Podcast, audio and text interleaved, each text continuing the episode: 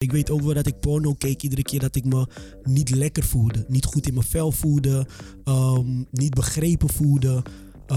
En tot ik met mijn vrouw het gesprek aanging, wist ik niet dat dat de onderliggende gevoel was waarom ik dat deed. Ik dacht gewoon, ik heb een verslaving omdat ik als kind in aanraking ben gekomen met porno. En het is gewoon wat het is. Dat is wat ik dacht.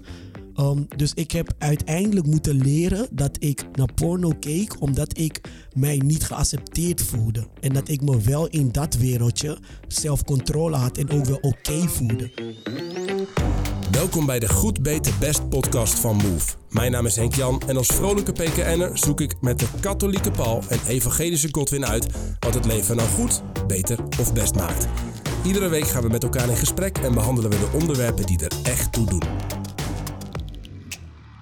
In eerdere gesprekken raakten we dit onderwerp al even aan. Vandaag gaan we er serieuzer voor zitten. We gaan het hebben over porno. Een miljardenindustrie die velen van ons in haar greep heeft. We delen openhartig over de struggle die we hebben of hebben gehad met porno. Wat doet het met ons seksleven? Wat vinden we van masturbatie? En wat zegt God hierover? Spannend allemaal, maar in ieder geval tof dat je luistert. Hij is een feut, hè? Dan moet hij ook gaan, dan moet zijn plek hebben. Jij bent soms echt... In ander leven zou Paul ook echt zo'n drillsociant. Nou, ik heb dat wel eens op... Want ik heb scholierenkampen mede georganiseerd. Er komen 100 jochies, allemaal jongens. 100 jochies. En jongens zijn super makkelijk. Want kijk, als een meisje bij kan, wordt het moeilijk. Maar jongens is heel makkelijk. Jongens, dan moet je gewoon... Er moet competitie in zitten. Ja, in alles. Als je in alles komt... Dus dan zeg je gewoon... Oké, competitie. En... Je had eerst het zijn bed opmaakt. Ja, nee, maar dat soort dingen. Nee, het was een tenter, slaapzak. Joch. Maar dan bijvoorbeeld ook inderdaad, als je het toilet goed schoonmaakt, dan krijg je gewoon 10 punten extra. Nou, joh, picobello. Je moeder zal het mooi en beter schoonmaken. En wat we dan ook deden, was dan deed ik dat, maar echt een beetje een scène. Dat dan was er elke dag een, we noemen de militaire revisie. En dat was, ging je langs alle tenten en dan moesten alle jongens voor hun tent staan. En dan ging ik zo echt als een sergeant, dan ging ik ook echt een beetje zo heel militair daar naartoe. En zegt, ga opzij. En dan ging ze naar binnen. En dan was alles echt perfect, hè? Die tent, alles opgemaakt. Maar dan vond ik misschien 1 klein papiertje in de hoek. En dan ging zo iemand voor iemand staan en ging schreeuwen in zijn gezicht. Wat is dit? Dit is Sparta. En dan zag je die jochies eromheen zo... En dan zegt hij, dat is van een snoepje. Morgen wil ik dat jij als een snoepje verkleed naar de revisie komt. En guess what? De volgende dag kom je als een snoepje verkleed naar de revisie. Want dan kon hij extra punten krijgen. Nou, jongen. Oké, beste luisteraar. We gaan het hebben over porno in deze aflevering. Maar zo. Misschien dat deze manier ook gewoon kan helpen om van porno af te komen. Dat je even de paal uitgevoeterd moet worden. Ja. Ja, nou ja, voor wie, als je het niet weet, we praten altijd even voor dat de podcast begint en dan komen er altijd dit soort hele rare anekdotes van Paul of van Godwin voorbij. Jullie overtroeven elkaar elke keer. Misschien moeten we dat ook gewoon... anyways. Mannen. Goed. We gaan het hebben over... Een onderwerp waar we allemaal wel mee te maken hebben gehad. En wie bijna niet, zou ik zeggen, in onze generatie. Porno. Yes. Gaan we gewoon een goed gesprek over hebben. Gaan we open en eerlijk over proberen te zijn. Misschien ook niet alle details uit ons leven per se delen. Dat is ook aan onszelf natuurlijk, hoeveel we daarvan willen delen. Maar we willen het ook wel persoonlijk maken. Omdat het nou eenmaal voor heel veel mensen van ons persoonlijk is. We zijn allemaal opgegroeid met internetporno, denk ik. Ja. Het is overal om ons heen. En we gaan op zoek naar hoe ga je in een wereld waarin er zoveel porno is... een goed, beter, best leven leiden, eigenlijk. Ja. Yes. En wat betekent het ook voor de maatschappij, onze generatie... maar dus ook voor onszelf. Dat, hè? Dus volgens mij stellen we het daarom aan de orde. Misschien eerst eens even een rondje doen. Wat voor rol... Ik vind het wel een beetje spannend, eerlijk gezegd... maar wat voor rol speelt porno in onze levens? Zal even zien. Zal ik hem aftrappen een keer? Yes. Vraag hem nu. Maar top. Dan ben ik er maar doorheen. Nee, dus dat zit wel... Nou, je hoort het bij mij al een beetje. Er zit wel iets van een soort van terughoudendheid... en een stukje schaamte of zo. Waar ik ook wel af aan het komen ben. Omdat ik het steeds meer zie als een soort van epidemie. Iets wat ons allemaal getroffen heeft bijna. Waar je dus... Je kunt jezelf heel snel als dader, zeg maar, beschouwen. Van, hey, ik heb porno gekeken. Ik voel me daar schuldig om. Of ik voel me daar beschaamd over. Of weet ik veel wat, hè. Terwijl ik denk, ja... Ik geloof er geen zak van. Er is niemand die dat bijna niet heeft gedaan, zeg maar. Ja. Dus ben je ook slachtoffer, zeg maar. En is het ook gewoon een probleem wat over ons heen komt. Niet dat ik dan een willoos, zielig figuur ben of zo. Of dat ik daar verder niet zelf in zou kunnen of moeten. Maar wel dat ik ook een beetje denk, ja, laten we hier dus gewoon een open eerlijk gesprek over voeren. Even heel plat gezien, ik ben denk ik ook een van de velen dus die gewoon 13, 14 was. En je komt plaatjes tegen op internet. En je googelt dus een erotisch verhaal. En voor je het weet zit je porno te kijken. Ja. Zeg maar dat, op de computer van je vader, achter in de tuin in mijn geval. Die komt erachter. Dat levert het moeilijke gesprek op. En vervolgens voel je je 20 jaar schuldig erom. Zeg maar even plat gezegd. Ja. En... Dat is de korte variant zonder al te veel de emotie en de dingen erin. Ik heb daarna wel, denk ik, zeker 10 jaar echt wel mee geworsteld. Dus noem het een verslaving. Noem het, ik weet niet, er is discussie over of je dit soort dingen verslaving kan noemen. Voor mij voelde dat wel zo. Ja. Dus iets waar ik de hele tijd in wegzakte. Elke keer het niet wilde. Op een gegeven moment... Of in ieder geval erachter kwam dat het niet oké was. Daar kom je dan op een gegeven moment achter. Redelijk goede christelijke jeugd gehad. En vervolgens dat ook toen ik zeg maar een relatie met God begon te krijgen. Daar ook niet van afgekomen. Daar gaan we zo meteen ook nog wat van horen. We hebben ook een aantal portretjes die we als Move gemaakt hebben. Met mensen die hierover vertellen. Waar ik een paar fragmentjes van heb uitgekozen. Dus het heeft eerlijk gezegd. Ik ben nu 35. Heeft het vanaf mijn 14e tot mijn 35e gewoon een rol gespeeld in mijn leven. Ja. En nog steeds is het iets waar ik af en toe mee worstel. Waar ik af en toe in terugval. Wat ik lastig vind. Maar zonder dat het de zwaarte heeft van toen ik 21 was. En daar me heel schuldig of beschaamd over voelde. Dus ja, het speelt gewoon al 20 jaar een rol in mijn leven. En dat vind ik eigenlijk best wel treurig. Ja. Hoe is dat voor jullie? Bij mij, ik heb... Even goed nadenken. Ik kwam volgens mij voor het eerst echt in aanraking met porno ook op bijna dezelfde manier. Gewoon een tijdschriftje. Toen de tijd weet ik nog onder het bed gevonden. Dat was van mijn oom, mijn dronken oom. En toen op een gegeven moment, dan ga je uitzoeken. Ja, wat is dat? Als jongen raak je opgewonden als je daarna kijkt. En het is een beetje gek, want je raakt opgewonden van plaatjes. En toen op een gegeven moment, ik kan me wel herinneren, was wel heel grappig. Onze computer zat in de woonkamer. Maar het zat dus, als je de deur openmaakte, zat het aan de rechterkant. Dus als je 2 stappen in de woonkamer deed, dan kon je op het schermpje kijken. Maar we hadden geen andere computers in huis. Dus op een gegeven moment ga je experimenteren. Je gaat dus naar porno kijken. En dan zit je midden in de woonkamer. Iedere keer dat die deur open gaat, maakt je hart zo'n gek sprongetje. Oh, snap, ik ben iets aan het doen wat ik niet mag doen. Ja. En mijn oma was gewoon een die hard. Bij mijn oma deed je dat gewoon niet. Dus wanneer mijn oma je ook betrapte, ja, dan kreeg je ook gewoon straf. En mijn oma liet je ook gewoon weten van, yo bro, dit is gewoon niet oké. En op een gegeven moment ga je het ging ik het dan in het geheim doen. En werd alles een beetje achter de schermen gedaan. Dan kreeg je natuurlijk een mobiele telefoon. Dus ik ben ongeveer, tot ik trouwde. En op een gegeven moment in mijn eerste jaar van mijn huwelijk had ik er ook moeite mee. Struggelde ik ook mee. En ik wil straks wel terugkomen op hoe ik ermee ben omgegaan. En dat ik kan nu zeggen, ik kijk niet meer naar porno. Ik heb ook het drang niet meer. Maar het heeft een reis gekost waar ik bepaalde dingen moest gaan beseffen. Met alle, en dat vind ik straks wel leuk om allemaal te vertellen, met alle schuldgevoelens en het stom voelen en het gevoel hebben dat je faalt en denken van, gebeurt het toch weer. Want ik heb geen enkele man tot nu toe gesproken die porno heeft gekeken en zichzelf bevredigd heeft en daarna heeft gezegd, oh, dat voelt echt heerlijk. Iedereen zegt altijd, dat is zo'n raar gevoel en een smerig gevoel. En je wilt er van af. En ik kan oprecht zeggen dat ik geen porno meer kijk. En ik ben zo trots daarop. Maar het was wel een journey. Huh. Ja, het was wel een journey. En het was ook op een gegeven moment gewoon... Oh, kijk je in een film met jongens uit de kerk. En dan komt er zo'n seksscène, weet je. En dan is iedereen zo oncomfortabel door elkaar aan het kijken. Van, awkward. Wie heeft die film uitgezocht? Ja, was de jeugdleider. Ja. Oké, ja, dat was van die krekel gedaan. Maar vanuit dat het een foutje is. Paul, wat wil jij daarover zeggen? Wat ik al wil zeggen is, ik heb er ook mee geworsteld. Ik denk, godzijdank, gelukkig ben ik nooit echt verslaafd geweest of zo. Trouwens, je kan wel een onderscheid maken. Ik maak het tussen wat echt een ondeugd is en wat een verslaving is. Ondeugd is een zonde die geworteld is in je ziel, hè, die terugkomt. Maar verslaving, wat trouwens bij porno echt het geval kan zijn. Dat is gewoon heel veel wetenschappelijk onderzoek over. Dat is natuurlijk een... Ja, het is natuurlijk niet wel of niet. Het is meer een schaal. Maar oké. Ja, eigenlijk een beetje hetzelfde. Dus 12, 13 of 13, 14 of zo. Dan inderdaad die nieuwsgierigheid, een tijdschriftje. De zitkamer had ook een computer. Ik heb daar eigenlijk wel... Ik heb daar wel een heel grappige anekdote over. En dat was... Ik denk dat ik was 15 jaar en ik had een vriendinnetje. En mijn ouders wisten dat niet, et cetera. En ik was op een gegeven moment alleen thuis. En ik had er gelegenheid om even de computer te pakken in de zitkamer. En hetzelfde, als je de deur opendeed, dan zag je meteen wat er op het scherm was. Ja. En ik wilde gewoon heel graag, weet je, van die mooie zoetsappige quotes vinden, die ik daardoor kon sms'en aan mijn vriendin.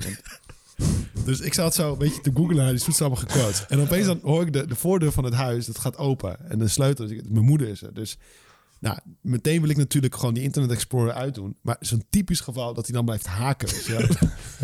En dat deden ze in die tijd. Ja, zo 95 meldingen. Ja. En dan bleef hij zo haken. En ik kan me herinneren dat mijn moeder binnenkwam. En ik in paniek ging zo voor het scherm staan. Ja. En mijn moeder natuurlijk meteen alle alarmen af. Dus wat zit je te kijken? Wat zit je te kijken? En ik kon je net in de knop zo. En dan heb je uitgedaan. En toen, weet je, ik ben gewoon naar mijn kamer gegaan. En het ergste is, ik wist natuurlijk van mijn moeder dacht dat ik nu natuurlijk gewoon porno zat te kijken.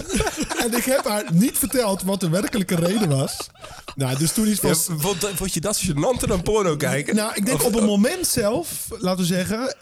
Dat was niet een heel rationeel denkproces. Het was meer impulsief of zo. En daarna in die schaamte ben ik naar mijn kamer gegaan. Of naar buiten, weet ik veel.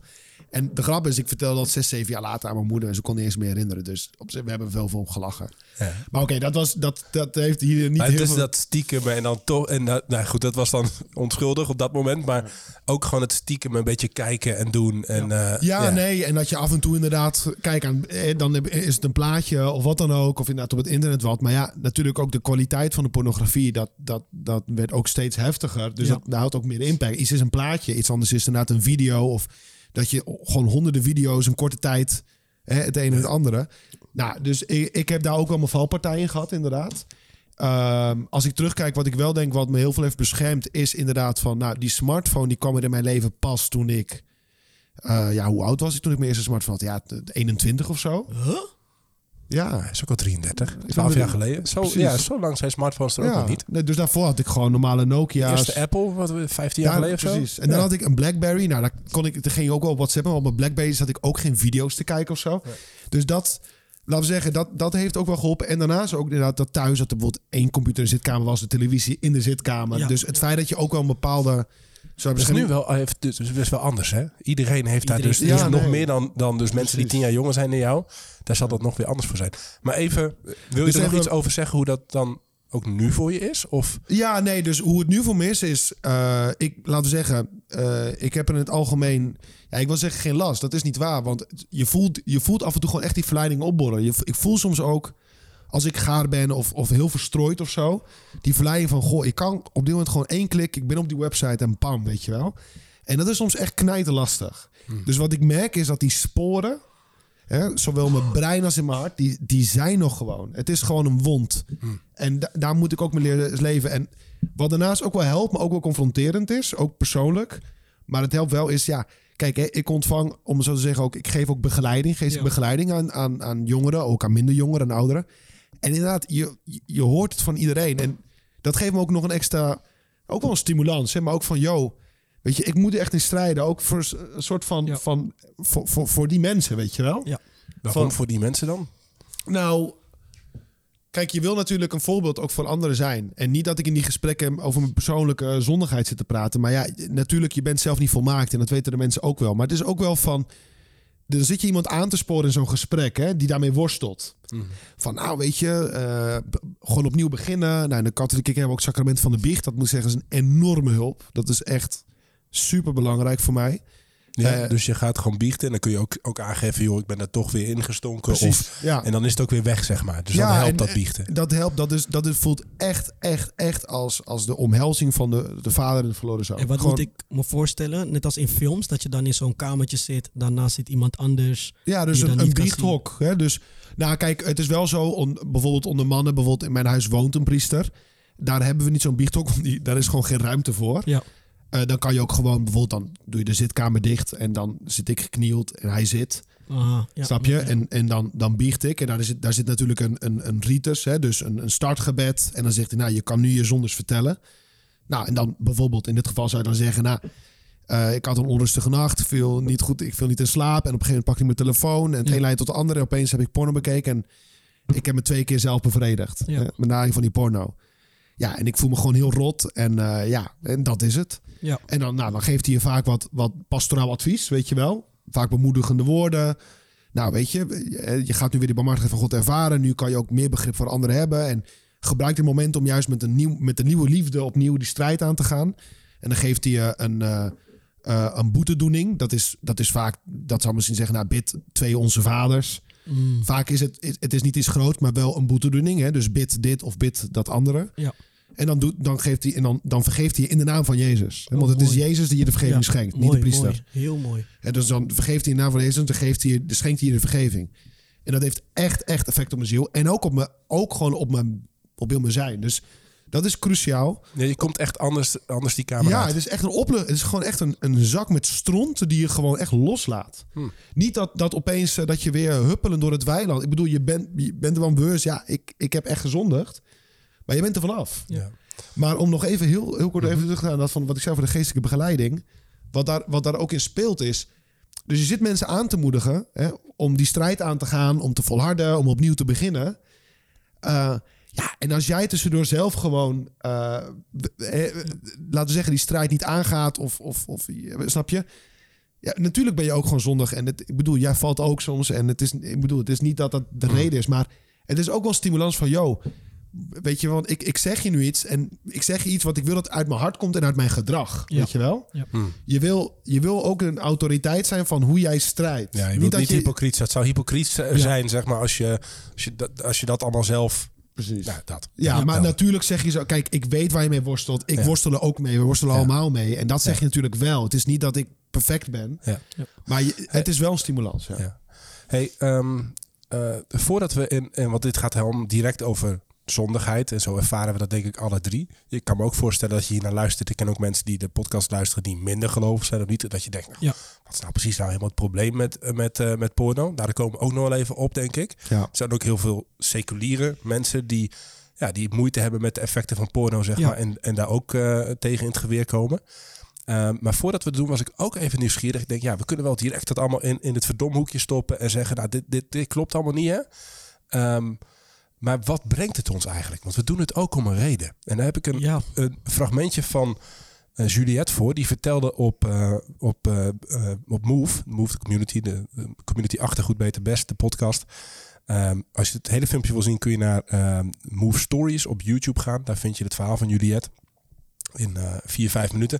En zij vertelt ook iets over wat het haar bracht, in alle eerlijkheid. Want we doen dit niet alleen maar omdat het...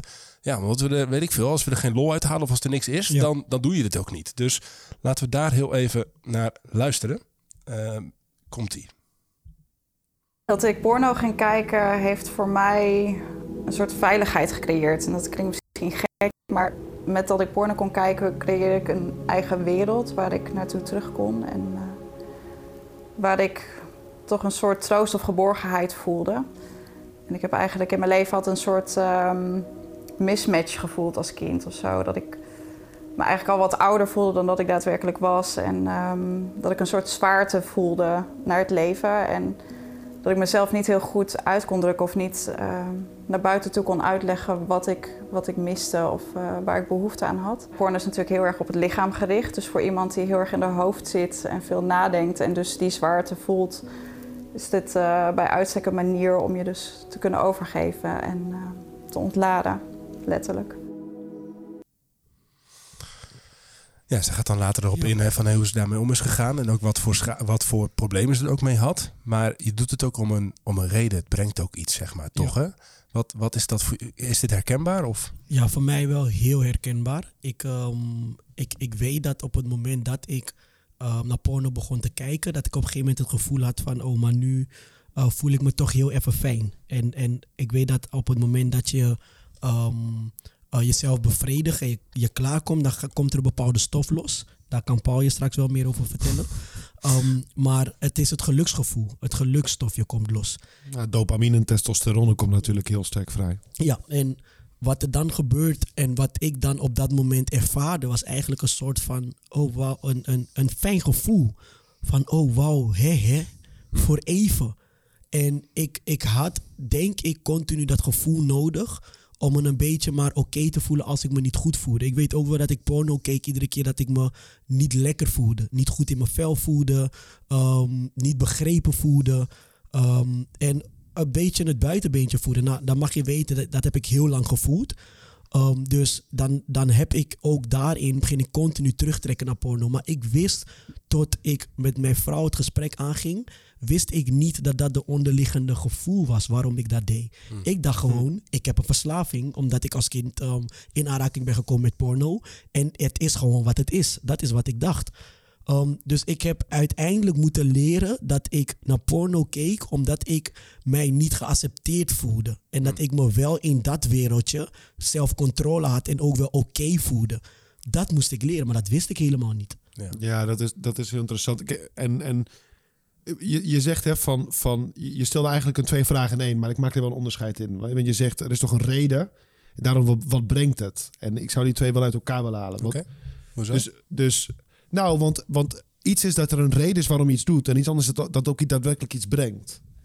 Dus kijk, wat heel duidelijk is natuurlijk dat porno is... Ik bedoel, het geeft heel veel genot. Hè? Dus ten eerste gewoon de spanning, het kijken. Het is een intens genot. En er komt inderdaad ook dopamine vrij en testosteron. Hè? En ja, je voelt je ook seksueel. Op een gegeven moment voel je je gewoon heel lekker. Maar wat je merkt daarna is, meteen daarna laat het heel vaak een sterk gevoel van leegte achter. Dus er zit een bepaald bedrog in. Het is trouwens een bedrog dat ook gewoon te verklaren is vanuit het brein en vanuit ons lichaam. Want feitelijk, wanneer je porno kijkt, bedrieg je jezelf, je brein. Je brein denkt dat jij betrokken bent bij die scène. Die denkt dat dat daadwerkelijk gebeurt. Ja. Daarom, net zoals als jij een horrorfilm kijkt, je lichaam reageert op een bepaalde manier, omdat je brein denkt dat jij betrokken bent bij die scène. Ja. Nee, maar dat is maar toch even, want ik snap je punt hoor. Dus het is, okay, ik bedoel het ook niet zozeer als van, hey, dat het heel veel goed zou brengen of zo. Hè? Maar meer, je doet het inderdaad om een reden. En ja, het is wel goed om dat te achterhalen. Zodat je net zoals Godwin ook kan weten van nou dat hè. En to be honest, ja, ik vind dit ook een herkenbaar verhaal van haar. Het is denk ik bij mannen ook, nou bij vrouwen trouwens ook. Het is ook gewoon een stuk geilheid en gewoon visualiteit en dat. Bij mij was het ook heel erg, of is de verleiding ook nog steeds heel erg, je even terugtrekken uit alles. Ja. Dat in dat eigen wereldje opgaan daarvan, zeg maar. Gewoon, weet je, het is zo'n... De smartphone heeft dat al in zichzelf, zeg maar. En porno versterkt dat nog maar. Ja. Dat je even alles vergeet. Dat je even over kunt geven, zeg maar. Ja. En dat is gewoon heel lastig dat je gewoon... Ja, het is gewoon vluchten. Het is escapisme. Zo heb ik dat. Dus dan was je dan even weg. Even weg van de druk en van de... Dat en dan de ontlading inderdaad. Ja, dat is het gewoon ergens. En dat brengt je dus ook wel iets. Dus dat, tenminste, ja, dat brengt me ook wel iets. Dat het niet goed is, dat het allerlei nare bijeffecten heeft of effecten heeft, dat zie ik ook. Ja. Alleen ik moet wel beginnen met erkennen dat me precies ook brengt. Ja. Omdat ik van daaruit kan zeggen, hoe kan ik dat misschien anders invullen? Of anders doen? Of een gezondere manier voor vinden? Zeg maar. Nee, volkomen terecht. En ik ben daar 100% mee eens. Dus inderdaad, wat ik zie natuurlijk ook bij mezelf en bij anderen is situaties waarin porno echt een escapisme is. Of waar het ook op antwoord is. Bijvoorbeeld inderdaad veel stress. Ja. Veel verveling. Dat is ook een andere hè, typisch. Dat je veel verveling ervaart. Bepaalde vormen van leegte. Of van sociale druk. En wat je gewoon merkt uiteindelijk is, er is gewoon een verlangen in onszelf. En aan het verlangen zit ook een seksueel verlangen. En dat is ook een verlangen naar rust, naar liefde, naar vereniging, naar genot. En die dingen komen gewoon even heel krachtig tot uiting in dat moment. Ja. En daar ben ik volkomen mee eens. Ja. Weet je wat ik wel gek vond? Was dat ik op een gegeven moment dacht, maar als ik getrouwd ben, dan heb ik helemaal geen last meer van porno. Dat is wat ik echt dacht. Ja. En dat heb ik echt, ben ik achtergekomen, dat is helemaal niet waar. Het is niet vanzelfsprekend dat porno de drang ophoudt op het moment dat je in een relatie zit, op het moment dat je getrouwd bent, op het moment dat je een partner hebt. Dat is helemaal niet waar. Ja.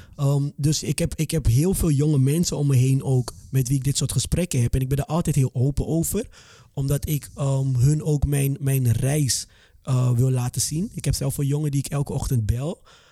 En hij heeft gewoon tegen me gezegd, nou Godwin, ik zit zo erg in de porno dat ik gewoon mijn dag niet doorheen kom. Ja. Dus we bellen elke ochtend, gaan we de Bijbel lezen, gaan we bidden. En dan gaan we specifiek bidden gewoon voor dat stuk van elke stap. En dat is iets wat we misschien straks ook over gaan hebben. Maar elke dag geen porno gekeken te hebben en elke dag dat hij zichzelf niet bevredigt, vieren wij. En dat is iets wat ik gewoon voorheen juist andersom deed. Ik ging iedere keer treuren, omdat ik elke dag in porno viel. En dan zet ik zoveel aandacht op het feit dat ik constant in porno viel en in zelfbevrediging, dat alles eromheen, wat goed ging, zag ik niet eens. Ja. Hey, want dat is een perfect voorbeeld van hoe je ermee om kan gaan. Ik vind het heel inspirerend ook. Ik heb zo meteen ook weer een fragmentje van iemand die daar ook iets over deelt. Voordat we daar komen, ben ik nog even benieuwd, wat zijn nou die negatieve effecten dan? Hè? Ja. Want we hebben net even besproken van waarom is dit eigenlijk een probleem? En laten we daarna het ook met name met elkaar hebben over hoe gaan we er dan mee om? En ja, dan is zo'n voorbeeld als wat jij nu noemt is perfect daarin. Maar wat hebben jullie gemerkt? Wat deed dit met jullie? Met mij ook, zeg maar. Wat deed dit met jullie dat je porno keek al die jaren? Nou, één bijvoorbeeld is, zeker als het wat regelmatig gebeurde, dat is dus wat ik noem de seksualisering van het dagelijks leven. Dus dat je op straat... zeker bijvoorbeeld naar vrouwen, dat je ze alleen maar seksueel zit te analyseren, om het zo te zeggen. Maar zelfs ook bepaalde objecten, beelden, dat je alles gaat associëren met seks, met porno. Ja. Dus, en dat is op een gegeven moment ook... op een gegeven moment is het ook heel uitputtend. Een ander, dat is daaraan gekoppeld met verstrooidheid. Dus gebrek aan focus op andere dingen. En daarmee misschien ook een bepaalde gebrek aan energie en aan vreugde die ik haalde uit andere dingen. Godzijdank heb ik dit niet heel heftig ervaren, maar dit deed al. Je merkte dat wel wat je deed. Ja. Ik merkte gewoon in simpele dingen, man. Ik was altijd moe. Ja. Altijd. Moe, geen zin in dingen. Dat had ik heel extreem, terwijl ik eigenlijk echt een hele ondernemend persoon ben. Maar ik had gewoon zin om niks te doen. Ik kon gewoon de hele dag gewoon blijven liggen en zeggen, oké, maar vandaag ga ik niks doen.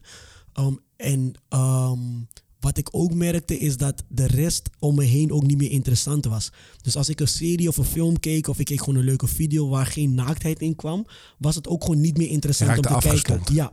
Ja.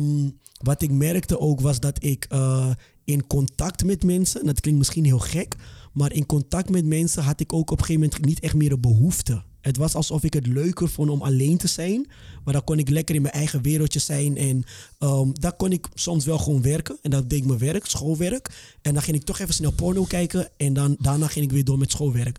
Alsof ik alleen maar mezelf nodig had en in dat wereldje moest blijven. Dus je gaat je isoleren, hè? Ja, precies. Afgestompt, geïsoleerd. Ja, ja, en een beetje een schaamtegevoel ook. Dat had ik vooral ook. Dat ik dan... vlak erna, en het is misschien gek, we denken er niet over na, maar met diezelfde hand geef je mensen wel een hand.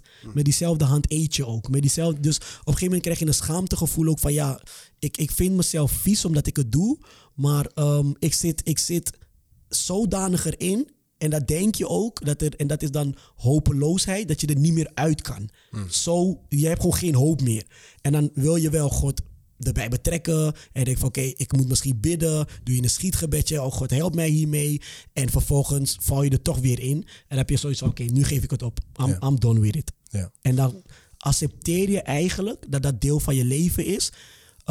En dat is ook een nadelig iets wat ik op een gegeven moment ervaren had. Dat ik gewoon... dat ik het geaccepteerd had. Dat ik zei van, is oké. Als dit het is, misschien... Dat hoor je dan ook om je heen. Ja, het is biologisch is het goed. En het is goed voor je lichaam. En dan, bullshit. Ja, maar dat is dus wat je dan gaat accepteren. En dan denk je van oké, maar dan wordt dit voor de rest van mijn leven. Wordt dit het? Ja, ja, dat herken ik in ieder geval ten dele of voor grote delen van jullie allebei. Ik zou dan ook willen aanvullen dat het ook wel impact heeft op mijn relaties. En op mijn relatie met God, denk ik. Ja. Dus ik weet dat Juliette dat ook zegt in dat filmpje. Dat je op een gegeven moment verwacht dat je dan... Dat had ik in ieder geval wel, dat je God leert kennen. Ja. En dat het dan... dat gebeurt ook. En dat het dan opgelost gaat zijn, zeg maar. En ergens kan het ook voor een relatie met een vrouw gelden. Maar met God was het in ieder geval zo. Dus ik was 19, 20 en ik kwam zeg maar een beetje tot geloof. Of kwam tot geloof. En in de jaren daarna bleef ik hiermee worstelen. Ja. En ook dat is een patroon wat je bij heel veel mensen ziet terugkomen. Maar dat heeft me denk ik heel erg teleurgesteld in God in die tijd. Van elke keer dan weer en dan ga je weer. En dan elke zondag weer. Nee, nu nooit meer. En dat hè. En het heel erg groot maken. Dus het kwam echt als in de weg te staan van mij en God. En dat is een van de redenen geweest. Dat ik denk ik ook een tijdje gewoon heb gezegd. Toedeledokie God. Ik ga een andere koers. Niet alleen dat, maar wel dat ik gewoon teleurgesteld geraakt was. Ja. En nu kijk ik daar anders naar. Nu denk ik dat God vaak op andere manieren werkt. Hè? Ook in dit domein. Dat anders zit. Dat ik het niet te groot wil maken. Ik vind het heel mooi wat je net zegt over de biechtpal, zeg maar. Hè? Dat je elke keer weer opnieuw mag beginnen. Dat je het ook niet groter hoeft te maken. Ik weet dat een vriend in die periode ook tegen mij zei, die zegt niet om het goed te praten, maar ik heb gewoon minder dan jou dat ik een soort verwachting heb dat ik daar niet in val. En als ik dat af en toe wel gebeurt, dan ga ik daar weer mee naar God en dan is het weer oké. En ik kon dat in die tijd in ieder geval niet. Dus dan blijf je de hele tijd strijden. Je raakt ook teleurgesteld in jezelf, hè? Ja, dus in je eigen wilskracht blijkbaar. Dus dat zijn effecten geweest voor mij. Dus best wel stevig, best wel pijnlijk als ik daarop terugkijk. En anderzijds denk ik ook in relaties kan het ook dus nog... Het is niet weg als je een lange relatie hebt of als je als je getrouwd bent of zo. Dat moet ergens open worden. En zelfs dan daar merk ik dat het nog steeds soms even zoeken kan zijn. En dat als je dat in je relatie blijft doen, dan hou je seks op een bepaalde manier of je seksualiteit ook weer voor jezelf. Ja. Terwijl... en het kan ook wel naast elkaar bestaan. Hè? Dus je kunt en seks hebben en porno kijken. Heb ik ook wel gemerkt. Maar het is niet goed voor je seks, zeg maar. Het is niet... omdat uiteindelijk is het iets voor jezelf. Een stuk seksualiteit wat je op jezelf betrekt, zeg maar. Ja. Terwijl je wil dat je, zeker in een relatie... dat je seks deelt en viert met een ander. En op het moment dat je gewoon minder geil bent... minder gericht bent op je eigen vrouw of op je relatie... ja, dan is dat is gewoon zonde ergens dat zo is. En daarnaast wij denken vaak dat wij als mannen of vrouwen controle hebben over onze eigen seksualiteit, om het zo te zeggen. Maar de Bijbel zegt ook, als je getrouwd bent, dan is jouw lichaam behoort je man toe en andersom je lichaam behoort je vrouw toe. Ja. Dus in principe ben je, mag ik zeggen, in dienst van elkaar ook op dat seksueel gebied. Het is een zelfgave. Ja, precies. Dus je bent eigenlijk heel egoïstisch als jij dat doet. En het klinkt heel hard dat ik dat zeg, maar dat heb ik ook tegen mezelf moeten zeggen. Godwin, wees niet zo egoïstisch dat jij alleen zelfbevrediging doet, maar hoe zit het met als je vrouw dan opgewonden is en dan heb je geen zin, want je hebt porno zitten kijken. Ja. Dus er is één beeld en die is een beetje overdreven, maar dat helpt me wel een beetje in de lijn van wat jij ook zei, Henk Jan. Dat is een beetje die van Smeagol en de Ring, weet je wel? Van Lord of the Rings. Ja, dus het wordt echt iets wat hem ook op een gegeven moment verteert. Zonder dat hij het doorheeft, weet je wel. Het wordt echt my precious. Wat hij ook met niemand wil delen of zo. Terwijl seks... Het zit in de natuur van seks dat het een gave is. Iets om te delen. Ja. Ja. Dus het... Ja. Nee, zeker. Volgens mij een hoop gezegd over... En ik denk dat dit dus... Ik ben ook wel eens benieuwd. Voor sommige mensen die leggen er misschien ook wel minder druk of minder waarde aan, zeg maar. Als je niet gelooft, dat niet per se als zondig beschouwt. Maar ik denk wel dat het aantal van dit soort dingen die we benoemen, dat herkenbaar is voor heel veel mensen. En daarom zie je ook dat er ook wereldwijd wel een beweging is tegen porno, zeg maar. Hè? Denk niet ook aan die no-fap movement op Reddit of zo, weet je wel. Er zitten heel veel niet-gelovigen in. Tegelijkertijd moeten we ook niet, en dat vind ik ook wel belangrijk om even te benadrukken, zeg maar, ik vind het verkennen van je lichaam, masturbatie, zelfbevrediging, leren omgaan met je seksualiteit, vind ik ook normaal. En gezond om daarmee bezig te gaan, zeg maar, op een bepaald vlak. Dus ik vind porno een stap te ver, vaak, zeg maar. Hè? Ik vind dat we daar met enige mildheid mee moeten omgaan. Maar ik vind ook dat je gericht bent op naakt, dat je experimenteert, dat je 14, 15 bent of ouder bent, dat wat met je doet, dat weet ik veel. Hè? En het is niet... ik vind in die no-fap movement of in al dat soort dingen vind ik ook best wel ver gaan. Hè? Het is ook het verkennen van je eigen lichaam en het accepteren daarvan ergens, wat er ook bij hoort, voor mijn gevoel. Maar want kijk, Aan de ene kant denk ik bij mezelf, bijvoorbeeld zeker in de tienerjaren, die jonge volwassenheid, dat is ook een ontdekkingstocht. En dat is ook een seksuele ontdekkingstocht. Ja. Je leert kennen bijvoorbeeld dat je bepaalde hartstochten, gevoelens hebt, bepaalde seksuele verlangens. Je bent een plek te geven. Nou, hè, dus dat is de, en dat is volkomen logisch. En dat is ook goed. Het is goed dat je daar gesprek over kan voeren. Het is goed dat je je vragen bij kan stellen. Maar ik ben toch even benieuwd wat je bedoelt met dat tweede. Want bijvoorbeeld als we net hadden dat seksualiteit ook een zelfgave is. En als jij bijvoorbeeld... want volgens mij komt het dan op het verschil tussen porno en masturbatie uit. Ja. Ja. Ben jij tegen masturbatie? Ja, ik vind masturbatie eigenlijk horen bij dat egoïsme. In de zin van, voor mij seksualiteit is iets prachtigs. Ja. Het is gericht op een intieme taal van liefde van de mens. Ja. En op het moment dat ik mijzelf ga bevredigen, dan is het feitelijk of ik een hele grote schat, of ik dat gewoon beperk tot een bepaalde vorm van genot voor mezelf. En is het ook niet zo dat je... Zo sta ik... Laat zeggen, ook in de 10 geboden. Ik zie het ook onder de categorie van het 6e gebod bijvoorbeeld. Ja. Ja, ik ben niet tegen masturbatie. Ik vind het zeker in de puberteit, maar ook daarna vind ik het een normale manier om aan je... het is jouw lichaam ook ergens, zeg maar. Hè? Het is ook jouw seksualiteit om daarmee te verkennen. Het is ook een stukje normaal dat je daarin ontlading vindt. Dus ik vind het gevaarlijk om te zeggen, hey, je moet niet masturberen. Ik vind dat niet haalbaar, niet respectvol, zeg maar, naar je eigen seksualiteit en wat je als mens daarin nodig hebt. En dat je heel veel daarvan in een relatie, ja, dat niet meer nodig is, maar dat je, ja, mens is ook vrij om samen of zelf met zijn lichaam, ja, daarvan te genieten, zeg maar. Maar is die brug of die kloof niet zo dicht bij elkaar? Want kan je masturberen zonder zeg maar seksuele gedachten te hebben over iemand die, als je dan een tiener bent, niet jouw vrouw is. Dus met iemand waarmee je niet getrouwd bent.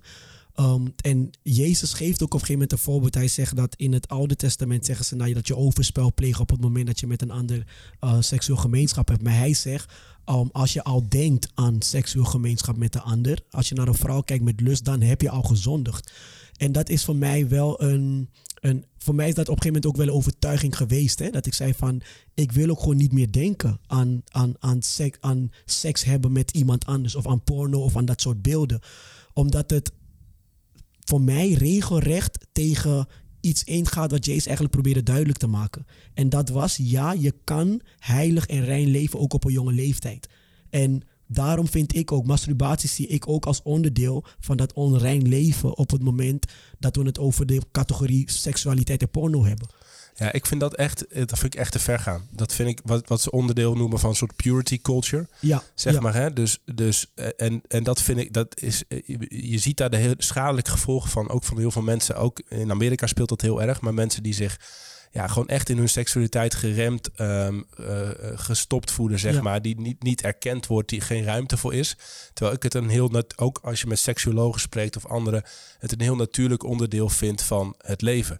De vraag is wel, waar richt je dat op? En dus ik snap, maar stel dat ik masturbeer en ik denk daarbij over mijn vrouw, of stel dat mijn vrouw en ik weken op reis ben en ik heb met haar contact en dat, hè, ik noem maar even iets, dan vind ik dat in ieder geval een gezonde vorm. Nee, maar jij zit in een huwelijk waarbij ik dan denk, oké, maar dan snap ik jouw context en ik snap dat jij aan je vrouw denkt. Ja, maar ook daarvoor. Ik kan me er niet bij voorstellen. Nou, maar je moet je uiteindelijk afvragen, wat is de waarde van seksualiteit? Dus wat is, en ook bijvoorbeeld voor een kind, wat is de theologische waarde? Ja. Want dat is uiteindelijk de vraag ten grondslag. Want op zich, ik denk dat iedereen mee eens is dat het heel anders is als aan je vrouw denkt, als je jezelf bevredigt, dan bij wijze van spreken dat ik aan mijn buurvrouw denk. Snap je?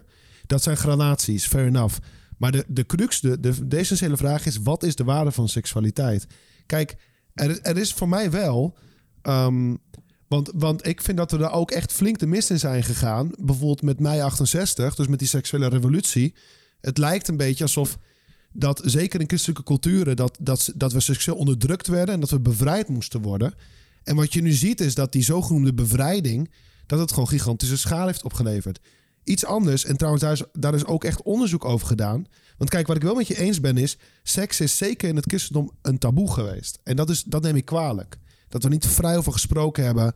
Dat zelfs bepaalde dingen voelen als zondig werd beschouwd. En dat is gewoon niet goed. Dus daar ben ik helemaal mee eens. Maar tegelijkertijd, wat gewoon wel blijkt is dat als iemand bijvoorbeeld zijn hart vervuld heeft van liefde. Hij probeert het goede te doen, et cetera. En hij beleeft ook die deugd van de matigheid. Ik ken heel veel mensen die zich niet bevredigen.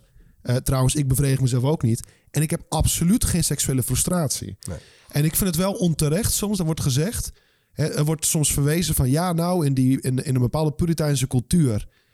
Dat mensen die zich niet bevredigen... dat zijn een soort bijna Freudiaans als ze seksueel gefrustreerd zijn. Die zullen er ongetwijfeld zijn.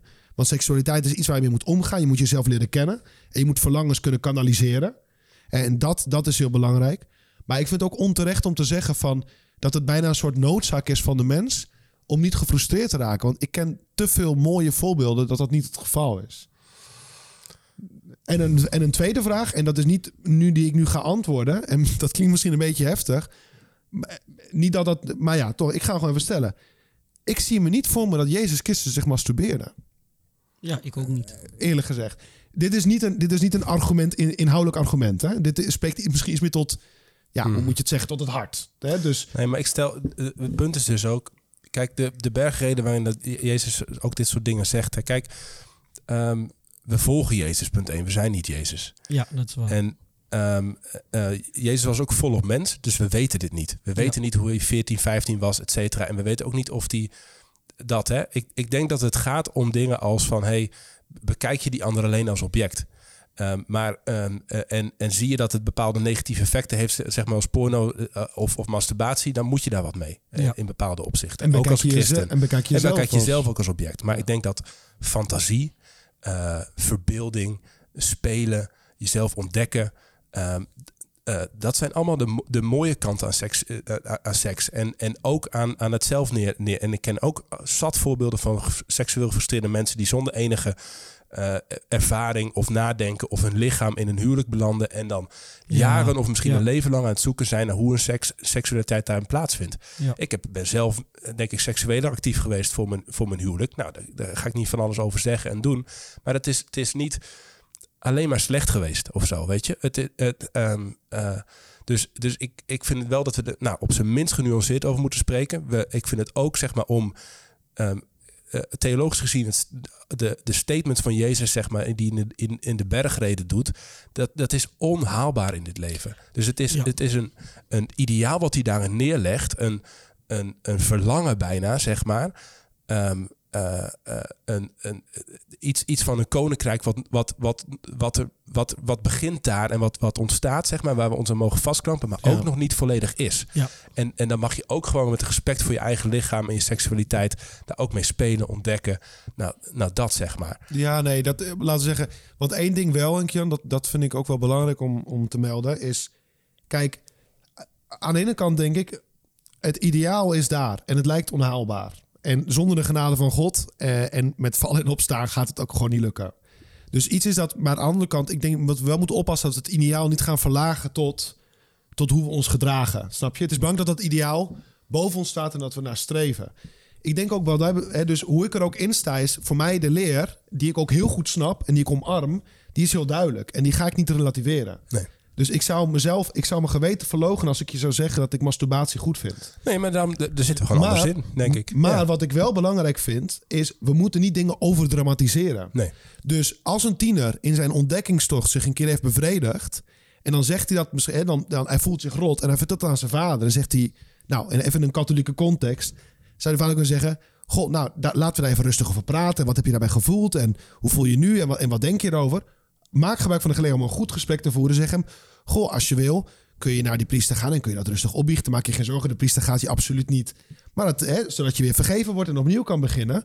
En dan heb je gebruik gemaakt van de gelegenheid. Ja, maar jij beschouwt dat dus zo. Daar zit het verschil. En volgens mij, we kunnen altijd nog een keer over doorpraten... maar zeg maar, jij bent echt tegen masturbatie. Uiteindelijk, zeg maar... Ik vind dat oké, zeg maar. Zeker in bepaalde contexten. Ja, en daar zit gewoon een verschil tussen. Daar zit een verschil, maar ik wil benadrukken... het verschil zit niet alleen in de masturbatie. Het is, wat is je visie op seksualiteit? Ja, nee, snap ik. Dat maar is die verschilt dus ook. Ja, die zal ongetwijfeld verschillen. Dus ik wil alleen aangeven, het is maar niet een moralistisch dingetje. Het gaat me even dat voor mij seks... Nee, voor jou voelt dat als een heel logisch...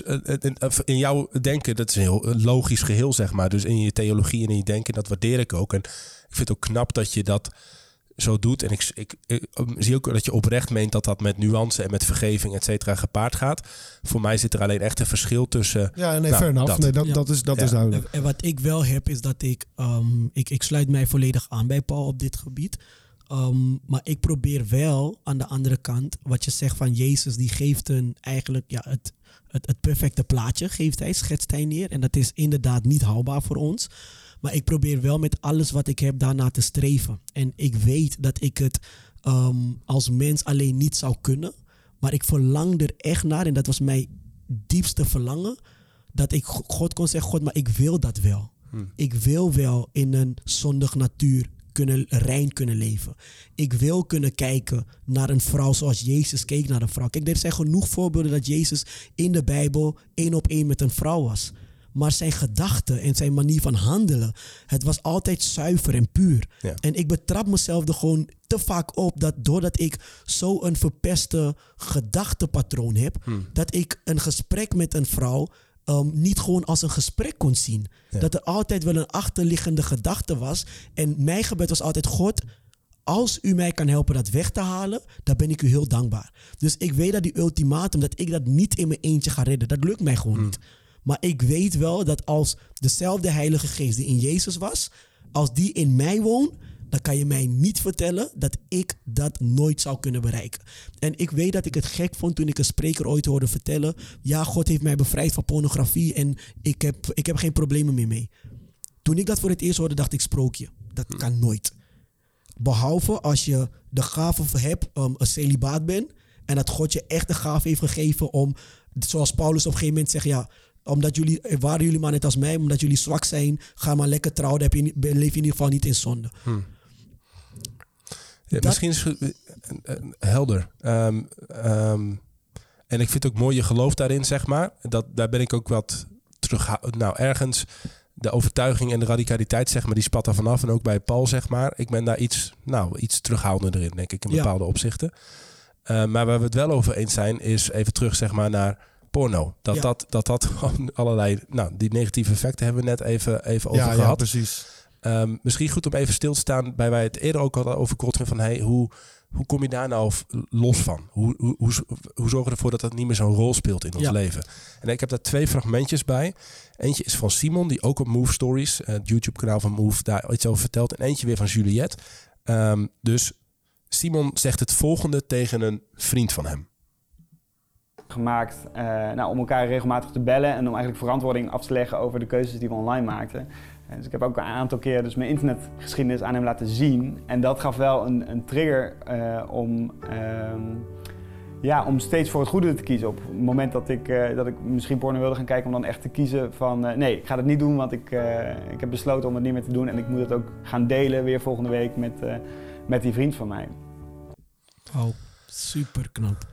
Ja, ik hoor hier oprecht blij van. Ja. Dit zijn de dingen die ik met mijn tieners ook doe. Dit zijn de dingen die ik zelf gedaan heb.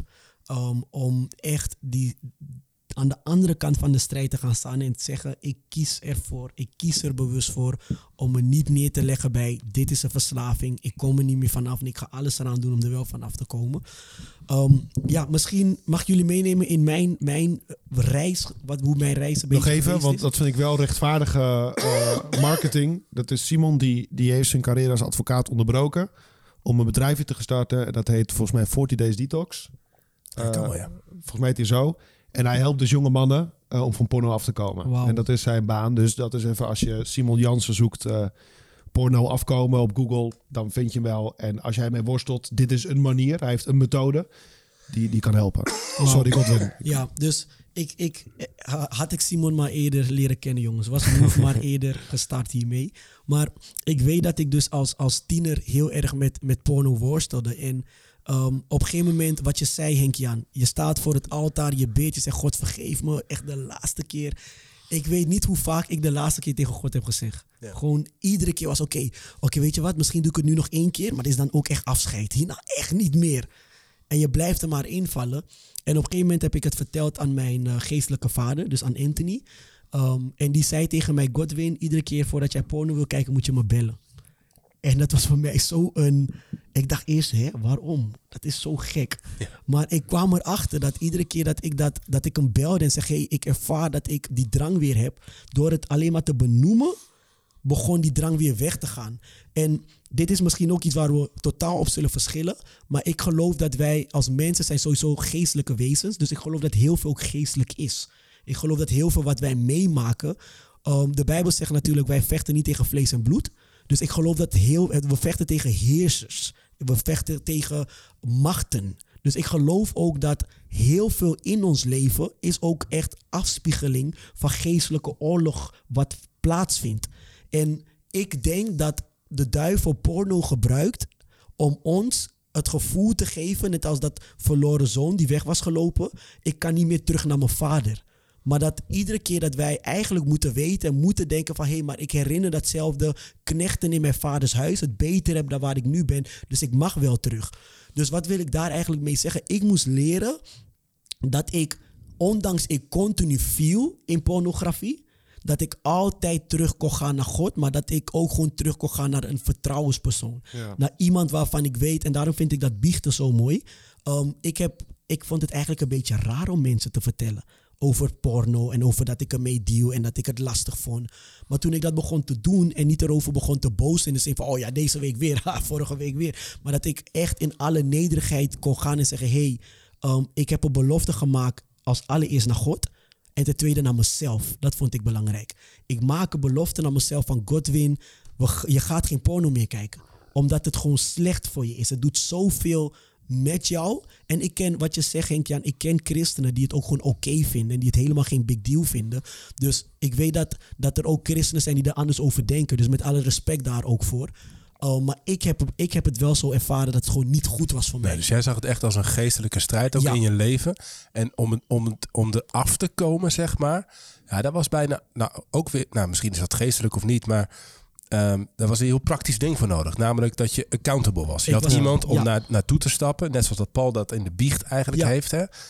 Die met je meeleefde, meekeken. Waarbij je, als dat moment er was, net zoals bij Simon... dat je kon zeggen, hey, ik worstel hiermee. En door het dan in de openheid te brengen... door accountable, wat is het Nederlands? Ja, rekenschap af te leggen. Ja. Super.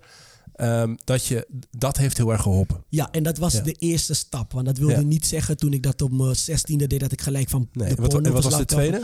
De tweede was dat ik... op een gegeven moment ga je bidden natuurlijk. Je gaat vasten, je probeert van alles. Van oké, God, nu ga ik 10 dagen vasten of 3 dagen vasten... en daarna moet het voorbij zijn. Want dan lees je de schriftgedeelte. Ja, sommige dingen komen er niet uit... behalve door bidden en vasten. Dus je denkt, ja, dit moet zo eentje zijn. En ik ging bidden en vasten. Ik ging echt oprecht God vragen van God, haal het weg. En toen kwam ik er op een gegeven moment achter... dat ik de verkeerde vraag stelde aan God. Ik vroeg God steeds om het weg te halen... maar eigenlijk moest ik in autoriteit staan... die God mij gegeven heeft als christen. En kunnen zeggen, omdat het iets geestelijk is... moet ik het opbiechten... maar ook letterlijk afstand ervan nemen en dat ook uitspreken. En dat heb ik heel lang niet gedaan. Uiteindelijk kwam ik erachter dat ik ook letterlijk kon gaan zeggen... Ik ben open erover, ik praat erover... maar ik neem ook afstand van dat pornografische... mag ik het noemen een geest? Het pornografische geest, de overwhelming... wat ik continu voel. En wat betekent dat dan concreet? Hoe ziet dat er dan uit in je leven? Dat betekent concreet dat ik dus een gesprek aanga met iemand die ik vertrouw... En dat ik ook met diegene bid, maar tijdens het gebed ook letterlijk zeg... ik neem afstand van dit. Ja, dus het is echt bidden, bijna claimen. Ja. Dus naast die persoon die naast je staat... maar is het ook in relatie tot God. Juist. Bidden, vasten, dat heeft je geholpen. Wat is de rol van je vrouw geweest? Want op een gegeven moment trouw je. Op een gegeven moment trouw ik inderdaad. En dan merk ik van, je bent stiekem nog steeds porno aan het kijken... En toen was degene met wie ik toen sprak... is eigenlijk vervangen door mijn vrouw. Want nu heb ik een relatie. Ik ben niet alleen meer in dit seksuele wereldje. Ik ben nu met mijn vrouw. Dus ik moest eerlijk tegen mijn vrouw zeggen... van, hey schat, moet je luisteren. Ik kijk naar porno. En ik vind het niet fijn. Ik wil het ook niet. Maar het is iets wat mij... wat een verslaving is geworden. En ik weet niet hoe ik er van af moet komen. En toen zijn wij gericht echt elke dag gaan bidden hiervoor. En het klinkt misschien heel extreem, maar ik was ook vastberaden om ervan af te komen. Ik denk ook dat het een mindset switch is, waarbij wij als christenen soms, en dit zeg ik tegen een van de tieners, je kan pas van porno afkomen als je het zat bent.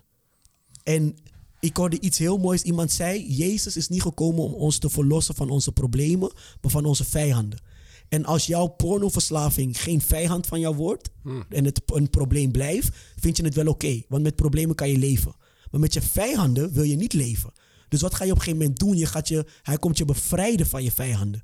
Dus als hij mij komt bevrijden van mijn vijand, dan moet mijn pornoverslaving van probleem naar vijand gaan. En grappig, vind ik een leuke vergelijking. Ook als je het hebt over, ik hoor dat veel mensen over roken ook zeggen, hè, van hey, als je niet innerlijk gemotiveerd bent, als het niet een vijand van je is geworden in feite, dan is het heel moeilijk om te stoppen. Ja, ja, dus, inderdaad. Ja. Je hebt gewoon diepe motieven nodig, overtuigingen. Waarom wil je dit eigenlijk? Want als het een beetje een moedje is, ja, eigenlijk wil ik het niet.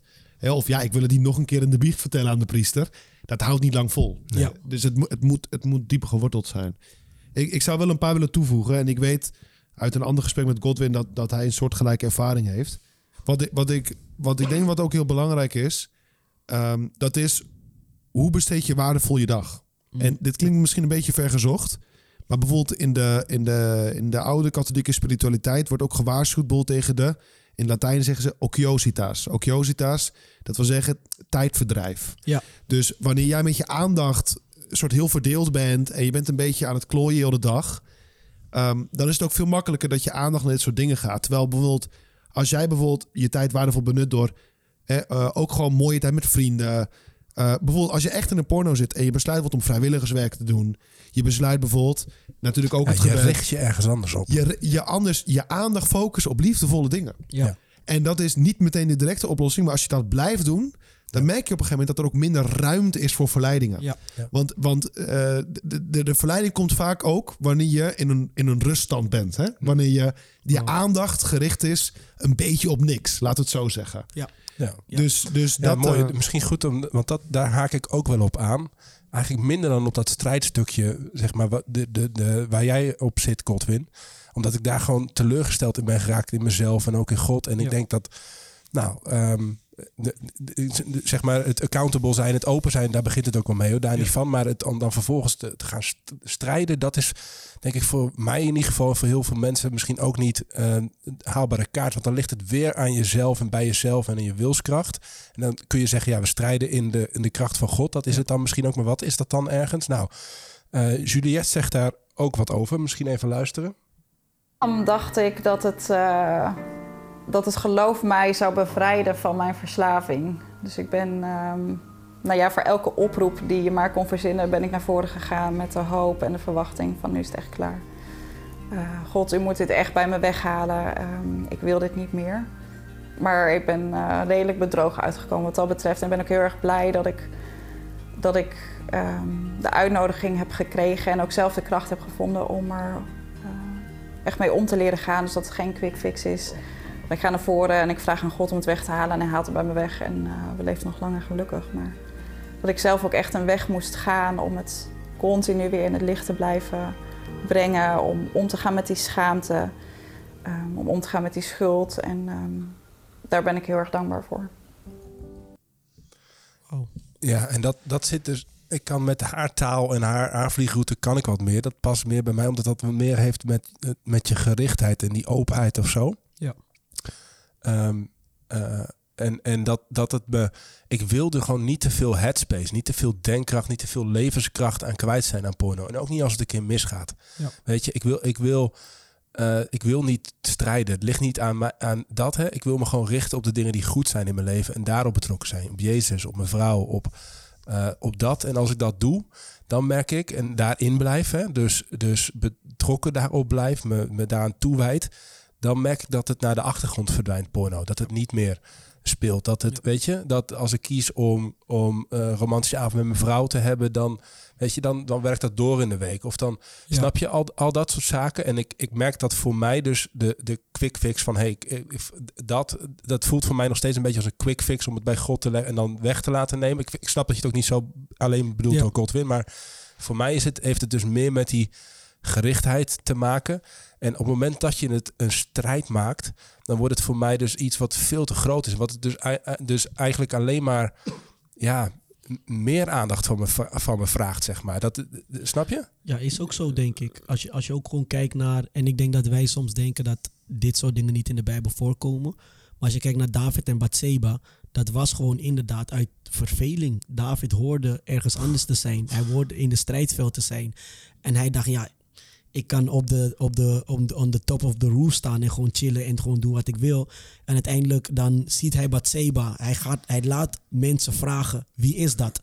Mensen zeggen, nou, dat is de vrouw van die en die. Hij houdt haar bij zich. Ze wordt op een gegeven moment zwanger door hem.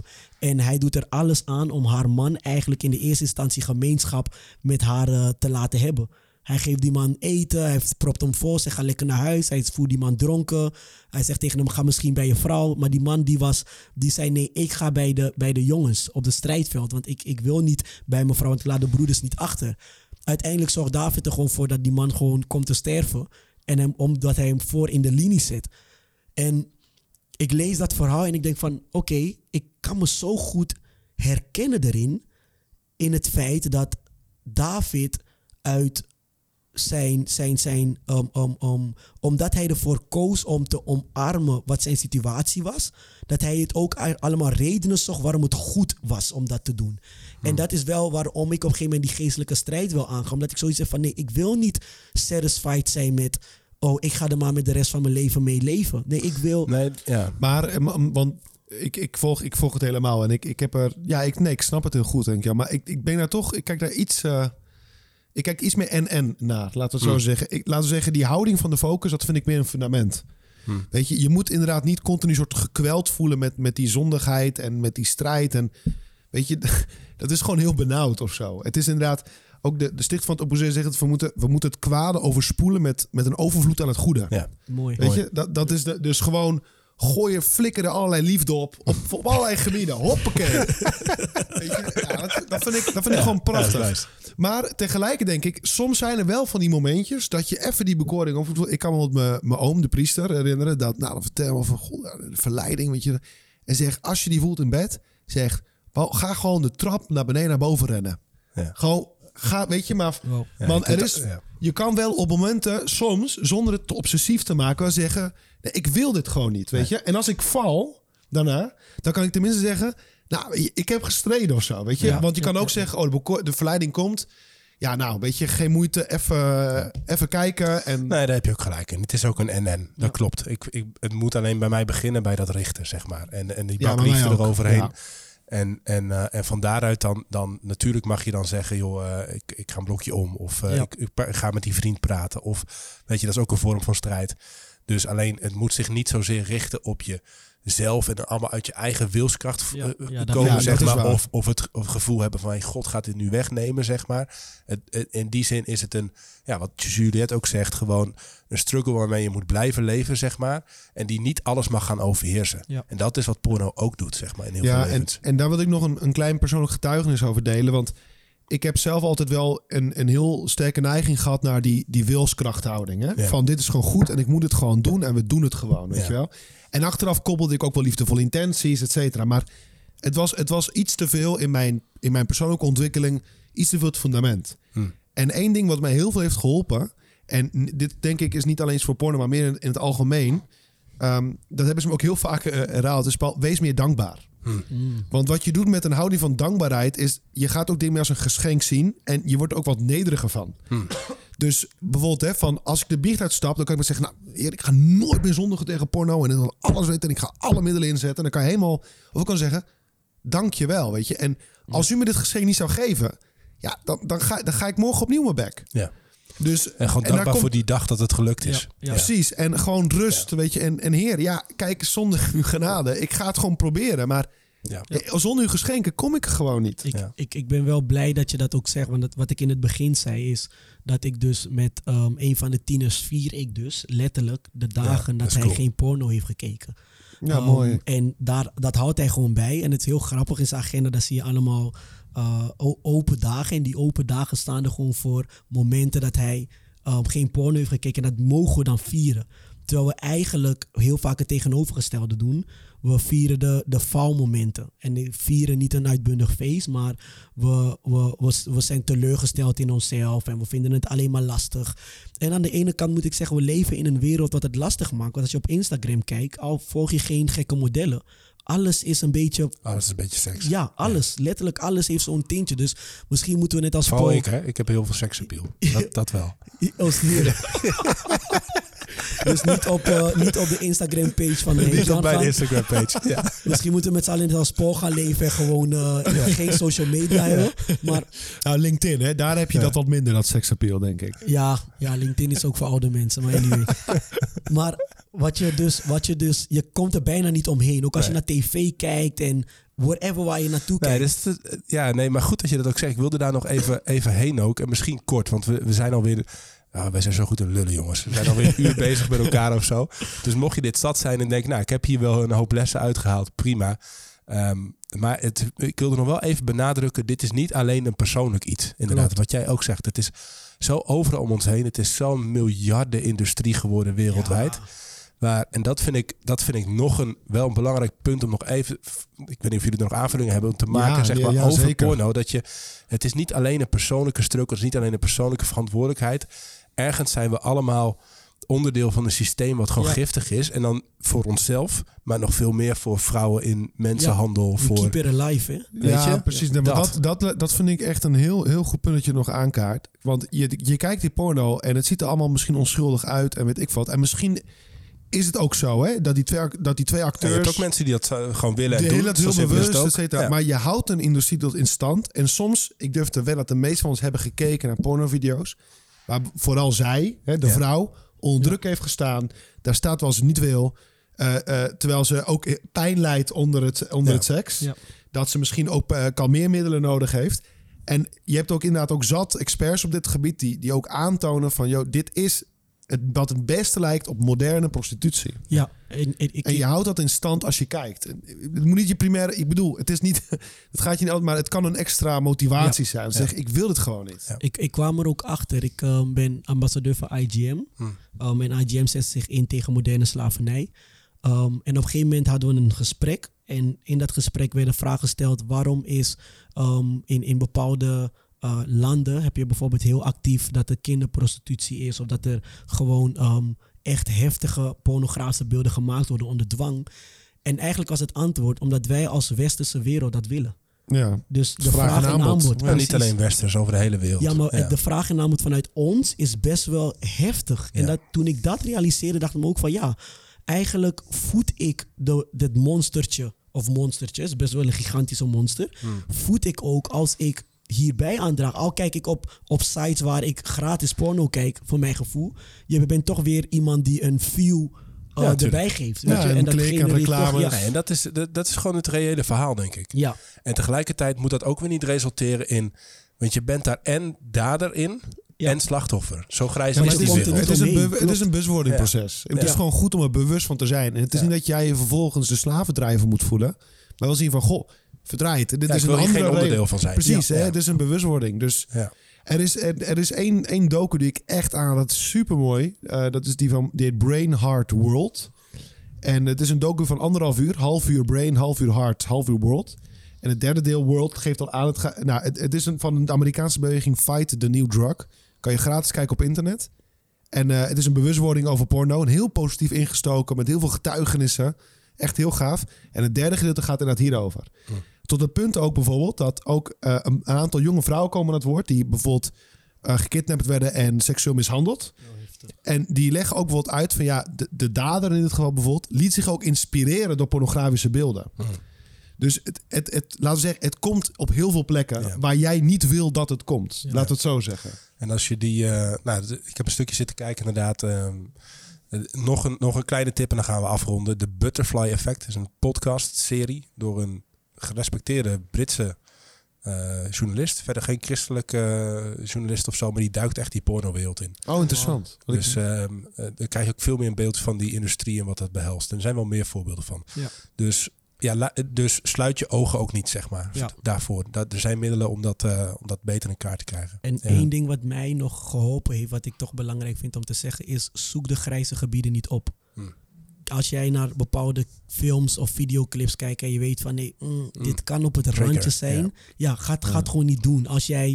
Als jij misschien in de staat bent waar wij zijn, waarvan je zoiets hebt van oké, ik vind dat porno schadelijk is voor mij, dan zoek het ook niet op. Want het begint bij dat ene en op een gegeven moment bevind je jezelf toch op een pornografische website. Het triggert de nieuwsgierigheid. Ja, hè? Precies. Dus op zichzelf is het misschien verkeerd, maar het gaat altijd ietsje verder, een grensje voorbij en bam, daar zit je weer. Ja. Hoop gezegd, man, hè? Yes. Hey, ik heb wel een eindliedje eigenlijk voor deze podcast. Kom maar door. Dat is natuurlijk gewoon All You Need Is Love van de Beatles, toch? Zeg even wat je net ook alweer zei. Gooi er een heleboel liefde over. Hoe zei je dat? Ik vond het heel prachtig. Ik weet niet meer wat ik zei, dus moeten we zo terugluisteren. Even zien hoor. Nou, ik ga hem. Ik vind het leuk met de Beatles notabene. We eindigen met de Beatles. Worstel je hier nou mee? Zit je ermee? Heb je er vragen over? Ga naar move.community/goedbeterbest. Move.community/goedbeterbest. Zoek ons even op online. Je kunt altijd een berichtje sturen. We kunnen je ongetwijfeld doorverwijzen naar die site van Simon of naar wat voor plekken dan ook. In ieder geval begint het met er open over zijn. Een beetje genade en strijd en vooral ook veel liefde. Komt-ie.